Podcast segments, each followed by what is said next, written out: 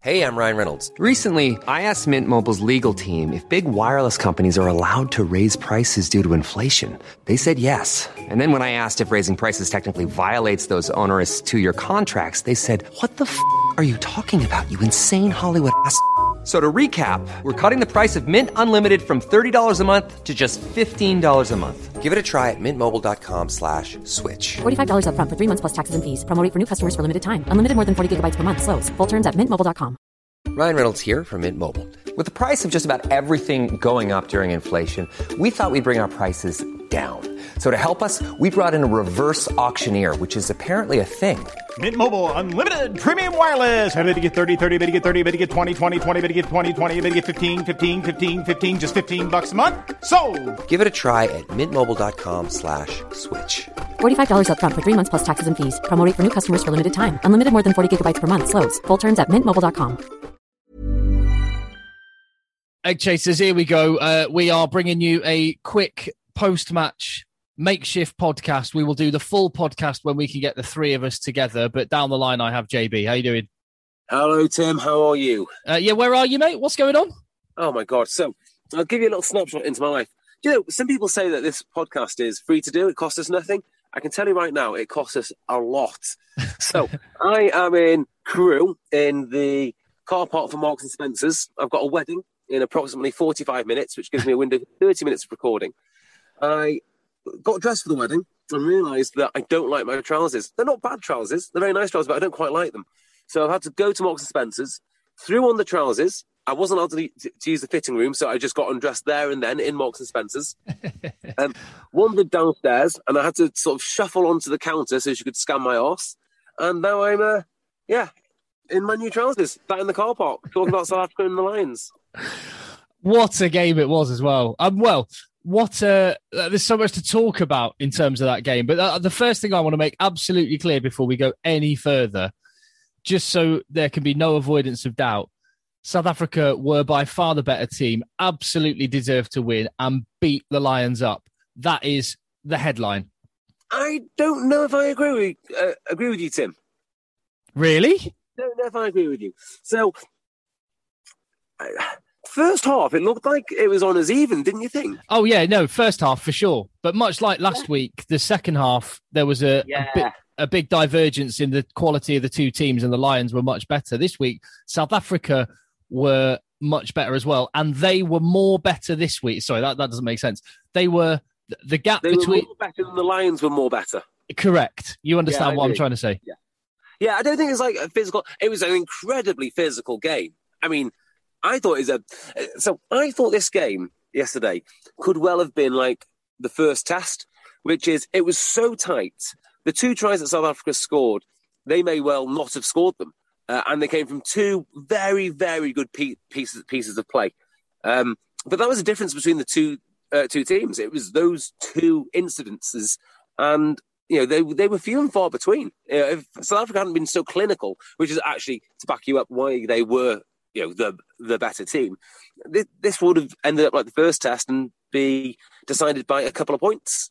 Well, uh, in, in that second half, uh, I, I mean, it's unbelievable the 180 turnaround from last week because penalty count, South Africa dominated this week, whereas the Lions were well on top last week. Maul, scrum, uh, aerial battle, all the areas that the Lions got right in the second half last week or South Africa got wrong. It was a complete reversal, which was it's why it's so bizarre watching the two games only seven days apart. Yeah, it just shows how fine the margins are because I don't think that South Africa were completely dominant in the air. They were, say, 5% more dominant. and They're 5% more dom- do- dominant in, in the scrum. And I think when games are so tight, you know, you end up looking at it and think, oh my God, they got battered. And actually, when the Lions come back into it in the third test, it's not going to take much for this to be incredibly close again. Yeah, uh, although I don't know. Well, I suppose one of the first things to say is uh, if you were a slightly undercooked team in terms of fitness and preparation, as South Africa were before this Test series, having a match spread over three hours would be uh, one advantage. Like that first half was sixty-four minutes. Was Like it? It was like NFL. I loved it though. I loved it. I mean, I've never been, not never. I can't remember the last time I was so excited by a game in game.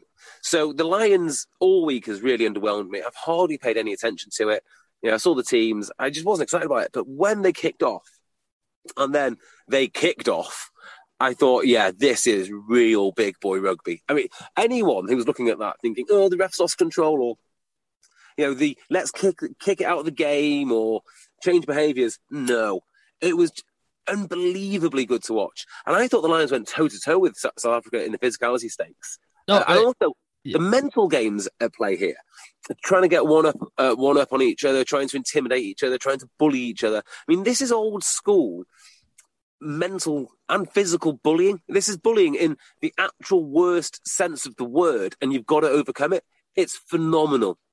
Yeah, it was- like at one point they gave that legendary 99 call and just you had 30 men in a in a huddle. I, suppose the only disappointment from a purist point of view is that not a single punch could be thrown. They just had to sort of hug and it was like WWE um uh, some of the the, the well like Eben Etzebeth and Alun Wyn Jones squaring up That to each other. Loved it. Loved it. Well, uh, um, Etzebeth and Maro Itoje later. I mean, I love I love the Itoje one more in some ways. I know the Alun Wyn Jones encounter with Etzebeth is iconic. I think there'll be some really good stills of that. But the, one, the reason I like the Itoje one is it's so clear that Etzebeth gets his own way physically with pretty much everyone, and he gets Itoje off balance, and he goes to launch him to ground, and Itoje's just this incredible specimen. He regains his balance, stands up, and I think Etzebeth is a little bit shocked that this guy's still standing up. It's like, oh, hang on a minute. This isn't meant to happen. I agree. Jay, one thing I'm just picking up that you said, you said you haven't been interested in in the Lions all week. So No. did did did did uh, Jaco Johan and all of that completely go over your head? Yeah, completely. I didn't. I watched like three minutes of the Rassie Erasmus video. I thought, I, I don't have an hour of my life to watch this. And yeah, I saw somebody tweet about Jaco Johan, who apparently is a burner account for Rassie Erasmus. Is that correct? Yeah, yeah. Well, I mean, he says it's not, but it it 100 percent is. A- and I was, I was, so I was laughing at all that early in the week, and then the the, the, the one hour video that Rassie Erasmus made. I, mean, I, I think we should wait till we have Phil on tomorrow and talk about that in more depth. It, I mean, he's going to get abs, or he should get absolutely hammered by World Rugby, like maybe months of a touchline ban. I mean, I'm just so bored of the confected outrage around rugby. Look, he had something to say. I'm glad he said it. Mm. Uh, well, well uh, let's let's wait because I imagine what will probably happen is I'll have one view, you'll have another, and Phil will be somewhere in the middle. We need that that thir- that third wheel. We need. One of the reasons I got bored of rugby this week was not because of the antics of the coaches, which I really like actually. I really like them talking smack about each other. I really like them with their laptops. I, I, you know, it reminds me of there's an old NFL um, greatest games, or is it the what, what's that one? What's the documentary they do when they go to the Super Bowl, like Road to Super Bowl? Um, yes, I know the series. They follow the winning team. They make a documentary Yeah, retrospectively. Yeah, I can't remember Um, what it's called. It's the New York Jets one, and I'm sure that uh, can't even remember his name now. The old Jets, uh, Broadway Joe. What's his Joe name? Namath. Joe Namath. I'm sure he sort of bets, you know, bets his life that he's going to win the Super Bowl, and that causes all sorts of consternation. I love it. I absolutely love it. I wish that rugby is a little bit more like UFC or WWE or something where they can just talk smack about each other, just get each other riled up. Because by the time that ball is kicked off, uh, the contest becomes so much more dynamic and tasty, and it's just much better. But it was all of the hand wringing from the authorities around rugby and how the game's in a state of you know disrepute and all the rest of it. I, I think it's nonsense. I think just let them talk, let them talk smack, and then when we get onto the field, they'll sort it out. Yeah, I guess the only issue I have with that, and again, we'll we'll talk in, in more depth about this with Phil tomorrow. Uh, the, the only issue I have with that is that that concept of respect, and I'm not wanting to go overboard on rugby values and all the rest of it because I think that that happens too much. I'm not trying to profess that rugby's a, a game with incredible morals and values ab- over and above any other sport. That's not what I'm saying. However, whether you go to mini rugby on a Sunday, whether you stand in the crowd with opposing fans, whether you're on the field at the elite level down to the amateur, that that respect for a referee calling someone sir and whatever decision he makes, he's made the decision and that is the correct decision and you just Yeah. have to deal with it. There is When- a limit, isn't there? yeah, and, and I think I think Rassie Erasmus is doing a huge disservice to the to that ethic in rugby that we've built up over 150 years. Yeah, so I will make this distinct, distinction. Talk about your opposition as much as you like, but the pressuring of refs becomes something which I'm not a big fan of, actually. So when you start bringing the officials into it, that's none of your business. They are there, just there to, you know, execute the laws of the game as they see them. You can talk about your opposition all day long. If you want to talk about your opposition being a cheat, that's fine. But then don't talk about the ref letting him cheat because then that is not fine. Yeah, I think that's a decent distinction to make. And also, I think uh, what I saw yesterday was, uh, well, this week since the video was a total lack of contrition. And uh, I think this is part of the fact that there is no contact with the outside world at the minute. You've just got these squads totally isolated. So, Siya Kolisi on Friday, I was quite disappointed that he seemed to just go all in on what Rassie Erasmus was saying in his video and didn't sort of temper it at all. It sounds like they've drunk the Kool Aid a little bit in the South African squad. And then I thought maybe Rassie Erasmus might not be the water carrier because after that hour long video, being on the field, stood right next to the referee during a game, I thought maybe they might show a little bit of contrition there and, and not do that, but they, they didn't. They went all in. So uh, for that reason, I, for that reason, I think he'll get in a lot of trouble. But uh, hey, yeah. it, it, it, gave everyone a lot of talk, a yeah, lot to talk me, about.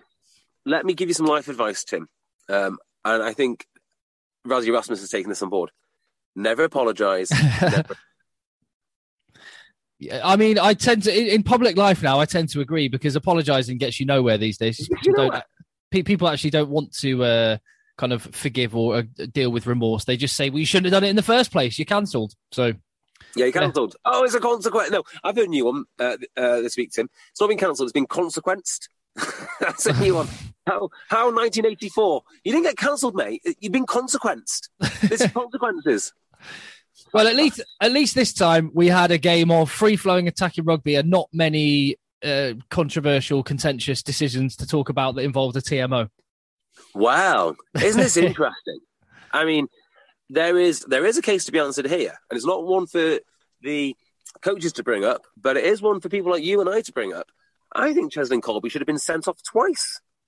I can't see how he doesn't get sent off for head to head contact. I don't want him to be sent off head-to-head contact. I think, in the spirit of the game, historically, the referee made the right decision.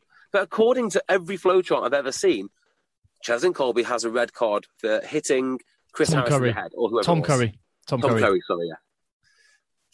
Uh, yeah, I, I completely agree. Again, I'm with you. I actually would prefer that that wasn't a red card because accidents can and do happen, and um, and that's just something you have to accept. And clearly, I know you can't get into intent, but in terms of the flowchart, I totally agree. And I, have I've said this before. I, I've seen Faf de Klerk do the, exactly the same thing in Premiership games, and I've mentioned it that little people. If that had been the other way around and it had been Tom oh, Curry on Cheslin Kolbe, he'd, it'd been a red card, no question. A hundred percent. But in fairness to the ref, he he went out there and he was lenient. So Duhan van der Merwe, yellow card, I think tripping is a pretty bad offence. So he could have been hacking the ball. He could have. he was. I think it was. He was. Uh, that's where I think it, a yellow card's fine because he was. He was trying to kick the ball. I, I, mean, for that reason, I might have gone penalty only. Um, but it was only because actually the, the, the kick wasn't that bad, and it was only that uh, it was Kolbe he got, wasn't it? It was only that Kolbe yeah. Fell into Mapimpi's leg. That's why he got hurt. The actual the actual attempted fly hack that caught his leg wasn't as wreck yeah. wasn't as I mean, reckless. You but have to, you have to be very fortunate to have the ref interpret what he did as a fly hack, which is you know he can do. I think equally a ref could interpret interpret that as a rather cynical trip. Yeah, you can go either way. Now, if it's a trip, it's a red card. If it's a fly hack, it's a yellow card. So on that, in that respect, he got lucky. But I just, you know, it was nice to know the ref was being very loose with the loose with the laws and as soon as both teams worked that out, it then became a became a better game because you know what your limits are.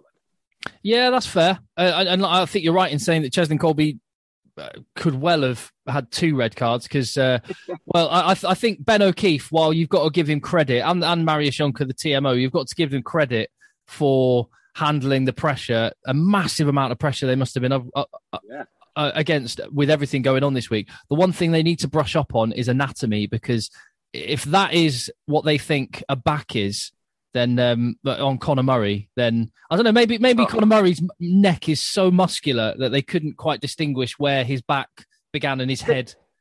there is no doubt to me Conor Murray landed on his face. Yeah. Now, there was some there was some argument. Did he dive on his face?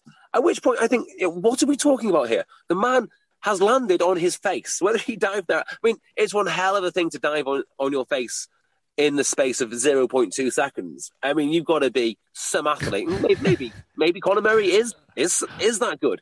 But even if he is that good, at this point now, he's been taken out in the air. It's his rights to, to dive on his. If he can pull off a dive to to the face in midair, more power to him. Yeah, I think Kolbe was quite lucky. I think Conor Murray's foot touched the floor first, which probably got him off of it. I mean, the, the other one, um, j- just let's get, get these out of the way. Again, I'm not making any excuses. I'm not trying to suggest South Africa weren't by far the best team they were and they deserve to win. But it did make me laugh that, the, and I've talked about the broadcasting quality in Oh, South Africa. It's absolutely dreadful. The the lack of replays. I- mean, even the good stuff. I'm not just talking about red card decisions here. In the first minute, Chris Harris put in a huge hit on Lukhanyo Am, the kind of hit that Lukhanyo Am put in on Elliot Daly last week. Yeah, And I was like, oh, I want to see a replay of that. Saw nothing. And when it came to some contentious decisions, you saw 45 different angles and checks and speeds of play to see if South Africa scored a try. One very, very quick, one, very, very quick check did Faf de Klerk do a high tackle. I don't know if this is true or not, so don't hold me to it. But I think culturally in South Africa, they must, as a rugby viewing public, play a game called Guess What Card Has Been Handed Out by the expression on the player's face as he walks off. So the camera is focused purely on the player, but not the ref. We'd have no idea what card the ref has given the player. You just see the player walking. And the whole pub is talking to each other like, it's a red, no, it's a yellow, it's a red. The T about 10 seconds later, the TV director puts up it's a red or a yellow. But you have no idea what card has been issued because there's no sight of the ref. It's just the player walk, walking off the field. Yeah, it was uh, it was shocking. In, in terms of broadcasting as well, I was disappointed this time. Ronan O'Gara's got rid of his empty wall chart and just had a bare wall behind him this time. Gutted. What a shame. Which basically is as informative as his empty wall chart. More or less the same thing. Oh yeah, but um, I mean, at the end of the day, for the Lions, if you can't scrummage and you can't catch, then all all the refereeing decisions in the world won't won't make a single bit of difference Yeah. to whether you win a game. Yeah, the Lions need to go away from this and realise that they did get battered in a, in a, in a lot of areas. Not substantially battered, but they got battered. They got Um, consequenced. They got consequenced. That's exactly right. They got consequenced. And I think next week is going to be an almighty test because I, this is where I've ended up with the Lions. I think every Lions test is pretty much a disappointment in terms of the quality of rugby. The whole point of the Lions is the Lions are a bad team. They're always a bad team, but they've got excellent players in it. So can the excellence of the players outshine the terribleness of the team? Sometimes they can, sometimes they can't. But that's why it's a, it's such an exciting proposition. The standard of rugby is usually pretty poor, to be honest. Uh, you know, the home team will do all right. but The Lions will be pretty poor. The Gatland way of playing rugby suits the Lions and how they are organised and the amount of time that they have so so much better than almost any other coach. And I think we're going to see South Africa playing like Gatland and Gatland playing like Gatland next week in the most brutal iteration of this type of rugby. That's interesting because the the kind of reaction I'm reading everywhere today. I was going through the rugby paper. I was looking at the, the Times and various other newspapers, and there, and there seems to be a general trend where they're saying, "Oh, he's got to let the shackles off now." No, absolutely not. That is the most stupid thing in the world. You're not going to beat South Africa by running around them. I mean, you might like two in ten or something uh, if you're exceptional. And not only are you exceptional, you're exceptional with settled pairings and a mature team who've been together for five years. You're not going to do it with the Lions. You need you need to out physical them. You need to play the type of rugby which keeps you in the fight. And right at the end, if you can steal the try or steal the kick or slowly build a gradual lead, that's what you do. It's telling, isn't it, that both these teams take their kicks rather than go for the corners for a lot, uh, you know, a lot more than you would see in the Premiership or even Six Nations. And the reason being is because it's proper big boy physical rugby. Uh, the second half, it was there was only one team in it, but that, there was uh, just like at the end of the first half last week when Maro Itoje got that uh, penalty turnover on the Lions' own line. That stop of Henshaw's try by Kolisi was unbelievable. I don't know how he managed that. Wasn't it? Wasn't it just? I mean that. I mean that is a classic example, isn't it, of where the South Africans got it right, just that two percent or that five percent, and the Lions got it wrong. That try goes over. We're looking at a very, very close close test. Yeah. Henshaw was excellent, actually. I really enjoyed what, watching him play, and I enjoyed how they utilised his skill, which is that Gaelic football, going up with your, your spindly little arms and trying to grab the ball. Yeah, th- there weren't many uh, high points for the Lions. Really, he he was one. Um, it's going to be. I, I don't know what you do. I mean, I thought. I don't know. I, I'm trying to pass out how much of the poor Lions' performances was just simply that South Africa are a really, really good team, but the back three looked all at sea yesterday. Yeah, they probably did. Duhan is the guy who I think might miss out next week. But other than that, well, keep it the same. I think I Hogg. I think Hogg. I think Hogg's going to miss out as well. I think Exeter's second best fullback might miss out for the Lions as well. Yeah, quite possible. Quite possible. He had a bad game by his by his very high standards. Someone said something to me, and it has been bothering me this for a little while, but I've kind of ignored it, which is Hogg looks heavy. He really does look heavy. Now, I know he's a big man anyway, and I know he's very powerful. He's got massive legs, and a lot of it is good weight, but he is a big old lump. He's got that. Maybe he's just developing that signature Exeter rump that they That get. well be it, actually. It's just doing those maybe- ex- Exeter deadlifts all day. So, who did you bring in to replace him then? Uh, Uh, Liam Williams, Sam Simmonds? Liam Williams, and Josh Adams for Duhan van der Merwe and Stuart Hogg. Yeah. I mean, Anthony Anthony Watson wasn't great either, to be honest. But He, yeah, he had his classic Anthony Watson couple of seconds of brilliance, uh, but yeah, he wasn't he wasn't as dangerous as he usually is. But I think that's more of a, more consequence of him not getting the ball. I understand Chris Harris touched the ball eight times and made not a single carry or a single meters worth of, um, a single meters worth of ground. well, same. That's the same stat as Elliot Daly last week. Like, Last week, Elliot Daly was six carries, zero meters, zero defenders beaten, and uh, Chris Harris was eight carries, zero meters, zero defenders beaten. But here's the interesting part: Lukhanyo Am had similar stats. Oh, really? Yeah, so it tells you what kind of game that we're watching. It really does. Uh, and uh, and it also shows it's going to be. Uh, I, don't know if it is personnel. I think you might be right. It is. It's just about how you set your team up and the tiny margins and who gets it right on the day. Yeah, that's that's all all, all this game is, um, because they're playing they're playing ident- identical rugby to, to each other. There were so many Yeah, things well- I loved in this. There was. Uh, did you see um, Maro Itoje's signature hand clap in Franco Mostert's face? I, I love No, that. I did not see him Ah. clapping his hands. Uh, and also a lot of a lot of people in South Africa are focusing on Maro Itoje, um, kneeling over Damian de Allende um, as well. He's he's such a shit he's such a shit house in a in a brilliant way. I love Itoje. Well, you know, you, you've got to take every inch that the opposition give you, particularly against South Africa. Particularly, And and the uh, thing is about Maro is he backs up his shithousery with his utter class. yeah, I don't mean like, oh, that's class, you know, uh, because he's clapping the opposition off. I mean class in a in in a rugby sense. He can pull it off. He can do whatever he wants. I mean, So- there is there was one part where him, Courtney, and Alun Wyn are in the lineup, and they're looking over at South Africans. I thought first half, I was think I was thinking, I'm super confident with those three men on the field that they have what it takes to uh, out masculine South Africa. Uh, anyway, that went wrong. yeah, it did. And I I, I think the Lions were nine six up when Pieter-Steph goes off, and I thought that that's the one player on the field South Africa can't replace. And Yeah, they brought, they brought on they brought on Kwagga Smith, but actually a huge turning point was when they took off Jasper Wiese and brought on uh, Lood de Jager, and they had the three locks in the in the pack, and I think that was a big part of why they absolutely monstered the Lions in Yeah, the second Wiese- half.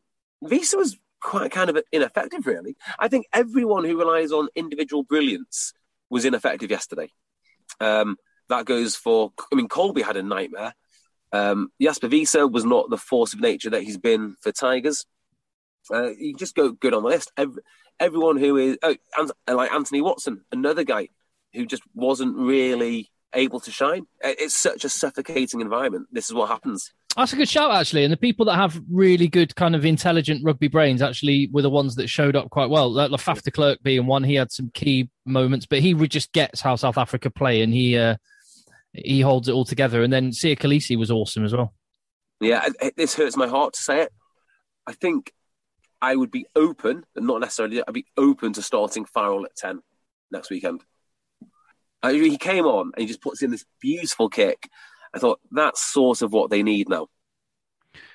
So yeah, interesting. So you're go you're going very much against the grain. I'll be interested to see what Phil thinks. I'm kind of I think I'm with you a little bit that pragmatic and cons- and uh, playing percentages and being pragmatic is is possibly the way to go. And a lot of people will be dead against that, and they'll be saying get Finn Russell in at ten, get uh, Josh Adams into the back three, um, go for an attacking style, go quicker, get Hamish Watson in instead of Tom Curry. I think a lot of people will be saying that this week because they don't know what they're talking about. Anyone says that does not know what they are talking about. It's it's it's stupid. You can only play these the, these players once they've settled in. And, I mean, Finn, Finn Russell's not even been playing rugby for the best part of you know two weeks. You know how, how you expect him to? He's a very special player, and he needs he needs time. He doesn't need the time actually. The people around him need the time to understand him to get the best out of his brilliance. But if you don't have that time, what they do in a week for, uh, form a completely cohesive attacking unit. Attacking rugby takes time. Defensive rugby doesn't. Mm, I, I think we should pick that conversation up with Phil. Do you know what I really like about the fact we've accidentally got into this situation because you've got weddings and Phil's on holiday in Wales? We've accidentally got a situation where we're going to be doing a podcast on a Monday. And we always make sure we have a podcast for you every single Monday morning. That's why we've done this one now. But last week, we had the whole Jaco Johan stuff kick off after we'd recorded the podcast. I'm hoping that uh, there might be some videos coming out. Warren Gatland might do an, a, a, one hour epic breaking down Ben O'Keeffe's performance from the weekend. Rassie Erasmus might do the same. We might have a Lord of the Rings trilogy to go through before we do a podcast tomorrow night. Yeah, and I like, I quite liked um, the background that Rassie uh, Rassie had for his breakdown. I'm hoping if we get the breakdown from Warren, it's like in a in like a scruffy hotel room with empty miniature bottles of spirits everywhere, and he records it about two in the morning. Uh, also, we what we might hear uh, uh before to, doing a podcast tomorrow is something from World Rugby because th- they've been quiet for now. But I, at some point, as I say, I think they're going to drop the hammer on Rassie Erasmus. I, I was looking into it, and Brendan Venter got in trouble for just in a post match chat criticizing a referee. And uh, I think, yeah, when he was at Saracens, and he got weeks and weeks. We've had, um, I was, I'll, I'll look up some of the sort of stats, but I, I as I say, I think Rassie Erasmus could be looking at months yeah, well, let's punish him after the Lions tour. Let, let, let's get yeah. this sorted and then That's do whatever point. you do whatever you want to him after the Lions tour, but let, let us have our fun first. Um, that's a good shout. I just love that there's there's clearly animosity now. That's what I, I really just adds an edge. Yeah, great. Um, hey, do you want to know what I know about J- Jamie Cudmore? And also, do you want to hear about what I what I bought this week? Uh, I want to hear Jamie Cudmore. Tell me about Cuddles. Well, um, okay, fascinating stuff, and I will tell you tomorrow on the podcast with Phil. Oh, you little tease! Oh, there we go. What a professional. Hey, I'm Ryan Reynolds. At Mint Mobile, we like to do the opposite of what big wireless does. They charge you a lot. We charge you a little. So naturally, when they announced they'd be raising their prices due to inflation, we decided to deflate our prices due to not hating you. That's right. We're cutting the price of Mint Unlimited from $30 a month to just $15 a month. Give it a try at mintmobile.com slash switch. $45 upfront for three months plus taxes and fees. Promote for new customers for limited time. Unlimited more than 40 gigabytes per month. Slows. Full terms at mintmobile.com. Hey, I'm Ryan Reynolds. At Mint Mobile, we like to do the opposite of what Big Wireless does. They charge you a lot. We charge you a little. So naturally, when they announced they'd be raising their prices due to inflation, we decided to deflate our prices due to not hating you. That's right. We're cutting the price of Mint Unlimited from $30 a month to just $15 a month. Give it a try at mintmobile.com slash switch. $45 upfront for three months plus taxes and fees. Promote for new customers for limited time. Unlimited more than 40 gigabytes per month. Slows. Full terms at mintmobile.com. And what have you what have you purchased? A boat. you actually, you pulled the trigger. You were talking about this the other weekend. I thought it might just be one of your uh just little pipe dreams that wouldn't come to reality. What's she called? She's called the Phyllis Mabel, and she is. I'm in love, mate. I, I am absolutely in love. She's 38 foot long. She birthed six, two diesel engines, inboards, obviously, cruises at nine knots, wood, uh, uh, wooden hull construction. She's in her 50th year, year of existence. Yeah, she's beautiful, beautiful, and she's been delivered to North Wales ne- next week. Oh, from where? Dartmouth, which is another beautiful place. Wonderful. So, it, how is it getting delivered? Are they chugging it up? They're not chugging it up the coast. They're driving it, presumably. Well, the plan was to sail it up the coast, right? And then everybody I spoke to said, "What? You have no experience with boats, and you want to sail 350 nautical miles?" Uh, yeah, that that is broadly speaking my plan. I said, "No, you're nuts. Put it on a truck." So, putting on a truck. Amazing. Where's it? Where's it going to be living? Conway, Oh, Conway, mate. the new home. I'll tell you Abs- all all about her tomorrow, mate. Congratulations. You, you, you can find out the rather unique way I uh, about the rather unique way that I purchase boats tomorrow. JB, you're, uh, honestly, you you are nailing it as a broadcasting professional right now. That tease, there's nobody not going to be tuning in now. And if you haven't already, hit subscribe wherever you get your podcasts. Find him at J Beardmore for pictures of Phyllis Mabel, no doubt. Uh, some steamy, steamy boat pics. And, um, and we're at Rugby Podcast, um, and it's patreon.com slash egg chasers. And we'll, we will see you very shortly. Let the boys play. Let the boys play. Every fan knows the right player in the right position can be a game changer. Put LifeLock between your identity and identity thieves to monitor and alert you to threats you could miss. Plus, with a U.S.-based restoration specialist on your team, you won't have to face drained accounts, fraudulent loans, or other losses from identity theft alone. All backed by the LifeLock Million Dollar Protection Package. Change the game on identity theft. Save up to 25% your first year at LifeLock.com slash aware.